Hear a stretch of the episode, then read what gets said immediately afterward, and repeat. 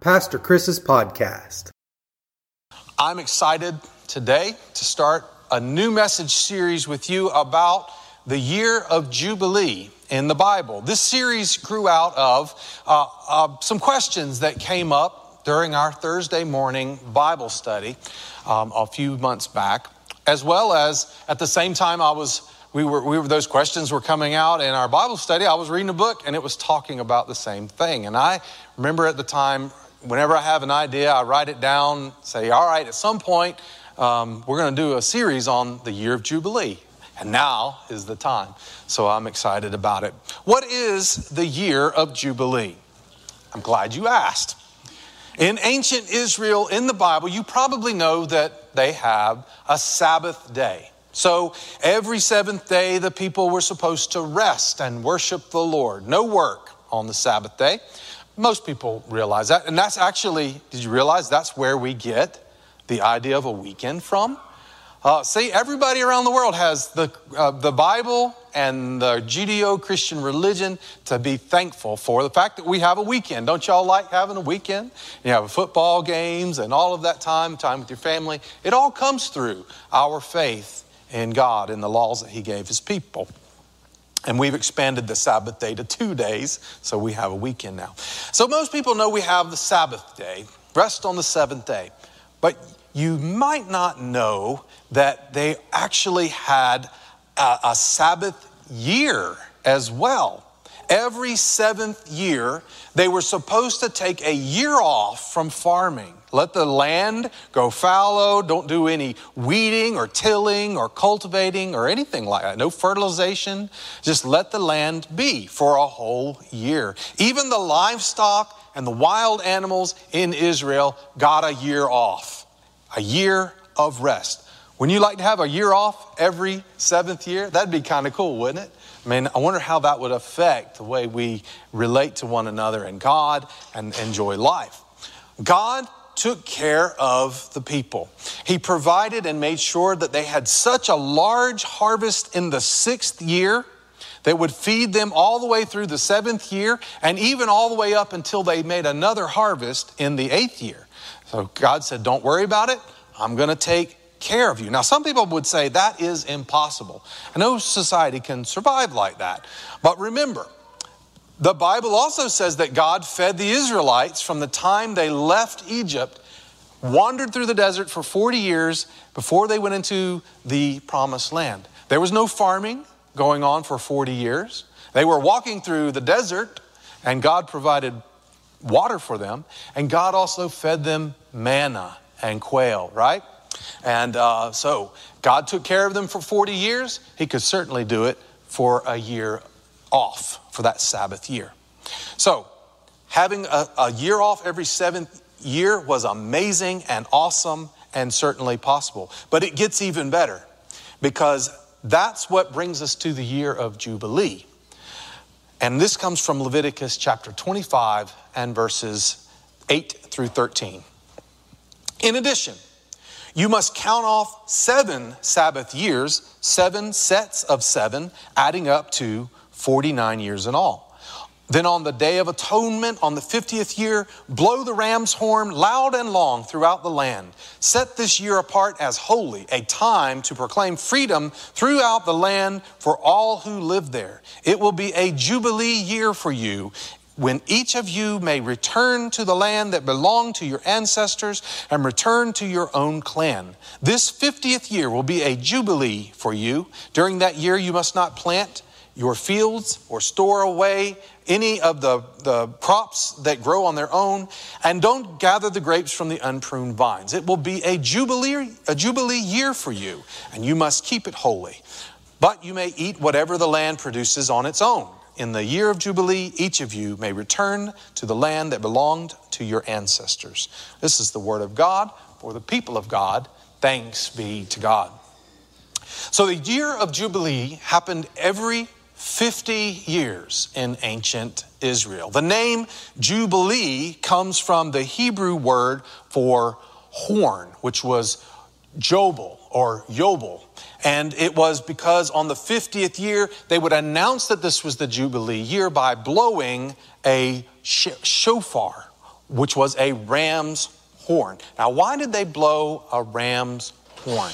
Well, first of all, it was to it was blown on the day of atonement to call people to repentance every year.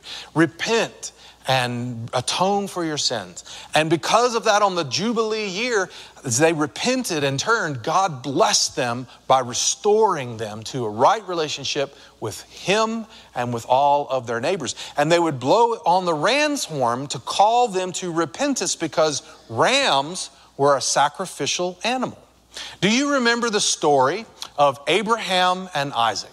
And God told Abraham, You have to take your one and only son Take him up on the mountain of the Lord, and you will sacrifice him there. And because of Abraham's faith, he took Isaac up on the mountain. And just as he was about to sacrifice his son, the angel of the Lord said, Stop, don't do it. And look up on the top of the, the hill. And what did he see there? He saw a ram with its horn stuck in the thicket. And that ram became a substitution to take the place of his son Isaac, and he sacrificed the ram instead. And so the ram has this symbolic meaning of being the sacrifice for us, taking our place. And they blow the ram's horn to call people to repent and to receive the blessings of the Lord. The Jubilee announced rest and release and restoration of an incredible, incredible scope. And um, think about how they were called to rest now for a whole year. No work, just celebration, celebrating what God has done, enjoying time with your family, and living in harmony together because all, all of the conflicts and things that we've had with one another have been washed away and set back. And it was a time of release release for captives. Because maybe over a span of 50 years you know you had a hard time and harvest didn't go the way you wanted to or you got behind you got in debt. You know what is it we're talking about right now? We're talking about everything in the news is about student loan debt forgiveness right? Well in israel they had a time where all debts were released. And if you had been sold in, if you'd sold yourself into slavery as a way to, to get by, you were set free on the 50th year, you were released from that slavery and restored just like you were before. Everything went back to normal. It was like hitting the reset button on your computer. You know, control, alt, delete. And all your memory is started back over and everything goes back to normal. In society, everybody was restored.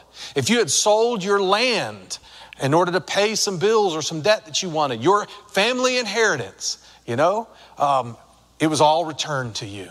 And everything back went back to the way it was when they entered into the promised land. That was the year of Jubilee. Now, what does this have to do with us, you might ask?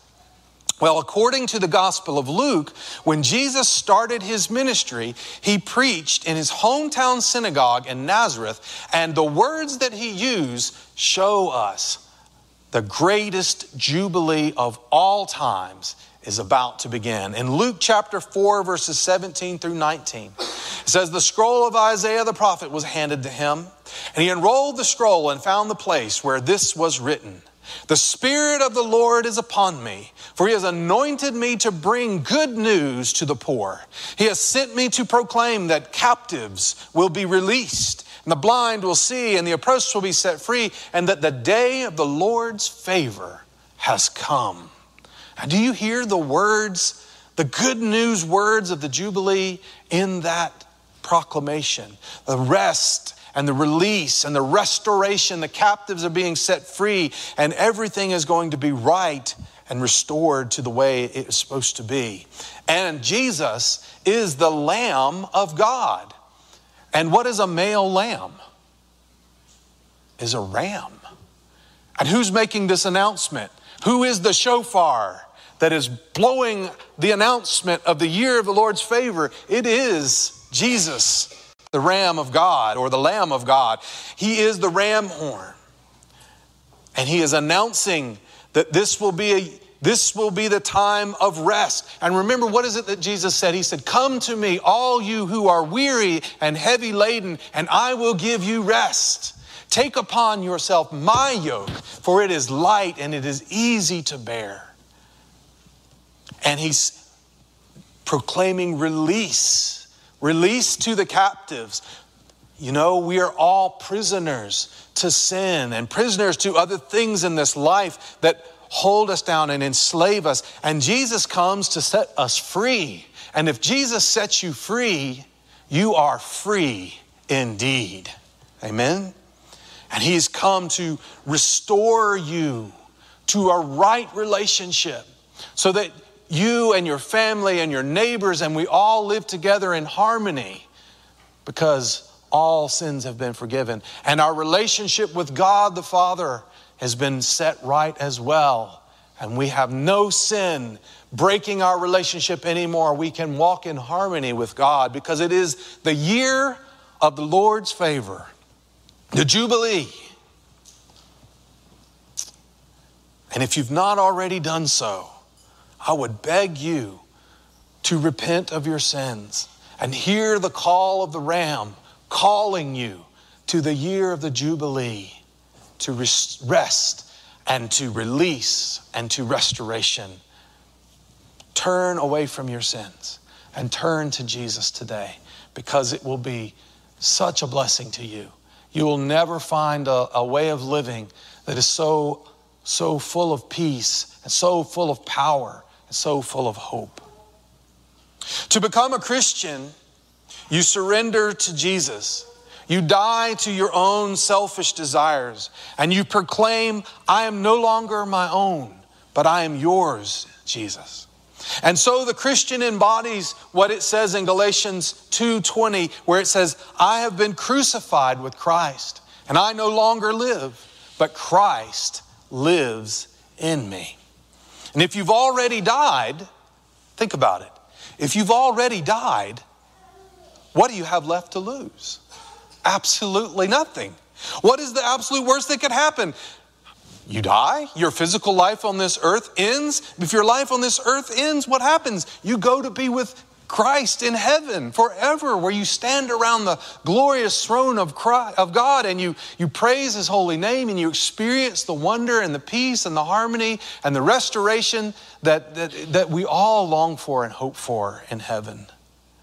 If your life on earth ends, you go to be with Jesus in heaven. So to live on earth is good for the kingdom of God because we can be his servants and we can enjoy and learn what he wants us to learn while we're here in this life. But then to die is even better because then we are released and we go home to be with him. And what a glorious homecoming that is. And it's so freeing if you think about it. As a Christian, what have you got to lose? Absolutely nothing.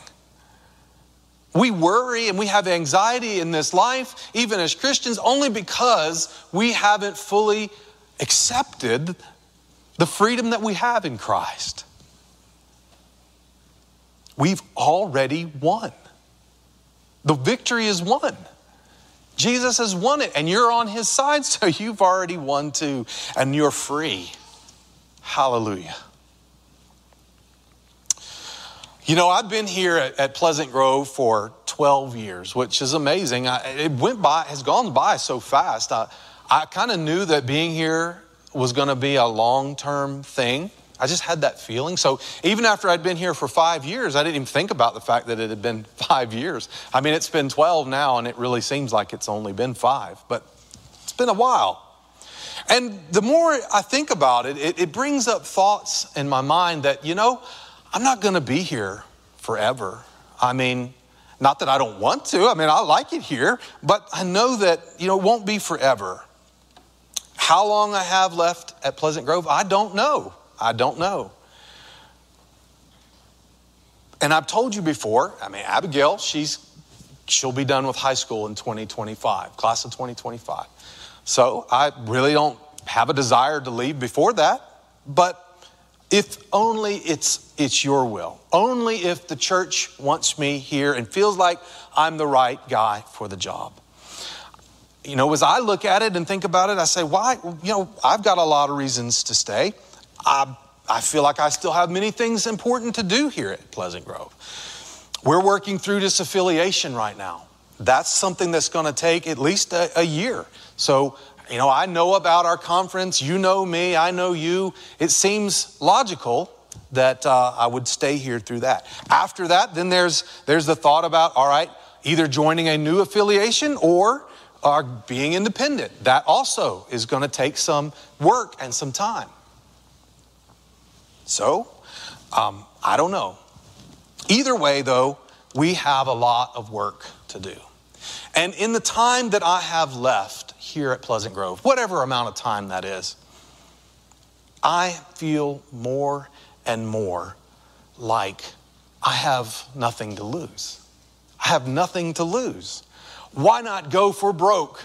You know? If if I'm only here for another year, great. I'll do all that I can do in Christ's will to, to lead this for church forward. If it's three years or whatever it is, I will go for it. My number one concern here at Pleasant Grove always has been and always will be what is right for the kingdom of God. Whatever I do, it will be for the Lord. I love you and I'm always going to do what's best for you as a church here. It's not about me. It's never been about me, and it never will be. I mean, look,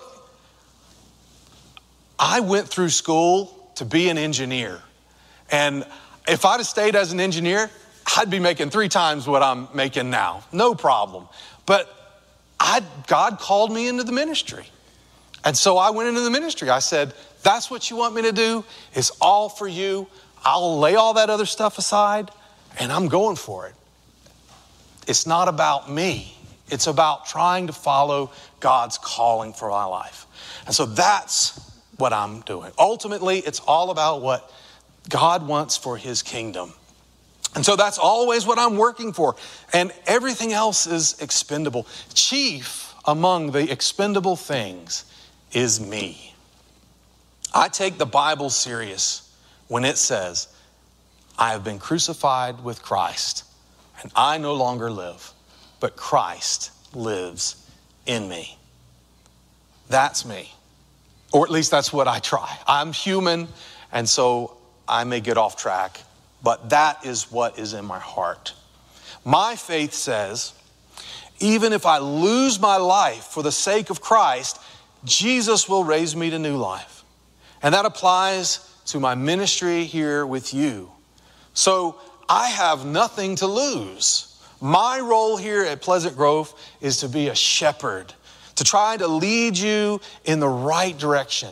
It's not about what I want, it's what's best for you and what's best for the kingdom of God. If I see a cliff around a corner that I feel like might be dangerous for the flock, and I'll try to guide you in another direction, but you know, sheep have a mind of their own. That's fine. I can all I can do is do my best. If wolves come and try, you know, whether they're wolves from the, the conference or whatever, they try to come and, and scatter the flock, I'm the shepherd. I'll do what I can to defend. I'm not one that's going to try to run off. My job is to be the shepherd. And all along the way, I'll be your biggest cheerleader because I believe Pleasant Grove is the best church in this whole community. And I want everybody to come experience God's grace and love that we enjoy here together. So, my thinking is let's go for broke. Let's give it all we've got for the kingdom of God. What do we have to lose? And I want to tell you, it's amazingly freeing when you feel like you don't have anything to lose. What do you have to lose? Are you still, do you still feel like you've got a lot to lose? You feel, still feel like you're trying to cling to your life? Jesus said, if you try to hang on to your life, you will lose it. But if you give up your life for my sake, you'll save it. Those weren't just words, As Tom is uncovering the, the elements of Holy Communion today, these elements remind us that when Jesus said that, he meant it and he lived it. He gave up his life for us. And because he did, look at who we ha- can be today.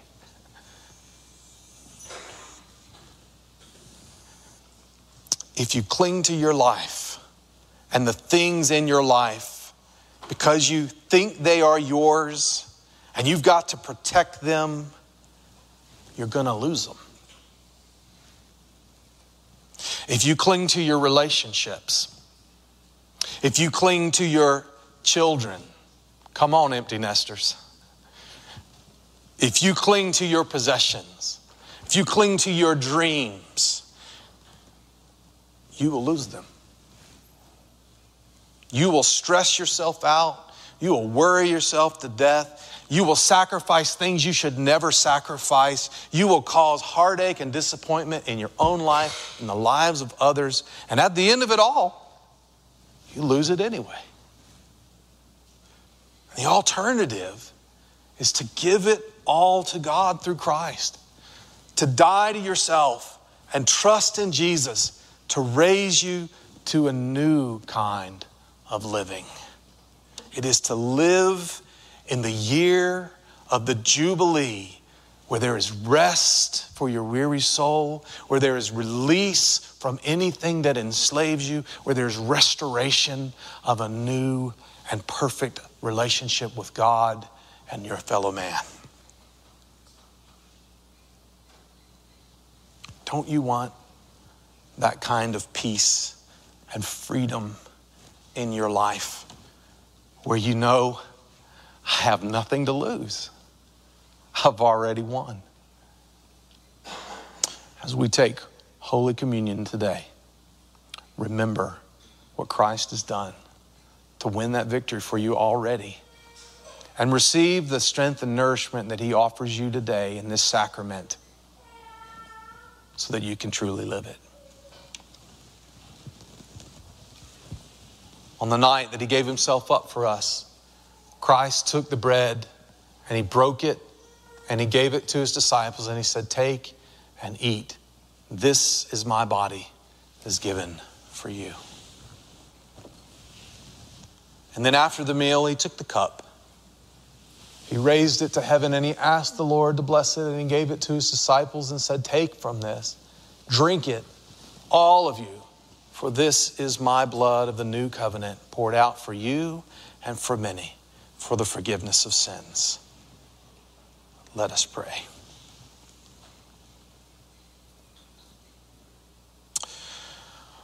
Thank you, Father, for sending Christ to be our Lamb, to be the sacrifice that atones for our sins and opens up this great year of Jubilee, this time of rest and release and restoration. Help us, O Lord, to answer the call to repentance and to turn to you and to give it all to you and to trust in you through Jesus Christ so that we can have forgiveness of sins and the hope of eternal life, to know that we have nothing to lose because you have already won it all. And as we gather around your table today, pour out your Holy Spirit on this bread and this wine, that the bread might be for us the body of Christ, and that the wine might be his blood. And pour out your Holy Spirit on us, that we might be the body of Christ, redeemed by his blood. In the name of the Father, and of the Son, and the Holy Spirit, we pray. Amen.